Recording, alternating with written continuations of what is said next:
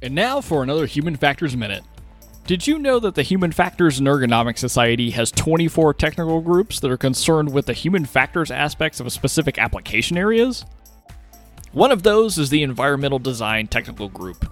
The Environmental Design Technical Group is concerned with the relationship between human behavior and the designed environment in which they work. Common areas of research and interest include ergonomic and macroergonomic aspects of design within the home, office, and even industrial settings. At a time when there's a great focus on creating sustainable environments, it plays a vital role in bringing together researchers with the latest ideas to improve the places where we live, where we learn, where we laugh and love, and to all spans and all ages, from children to the elderly.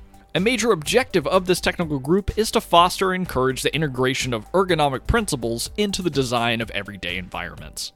To find out more about HFES and their technical groups, visit hfes.org. This has been another Human Factors Minute.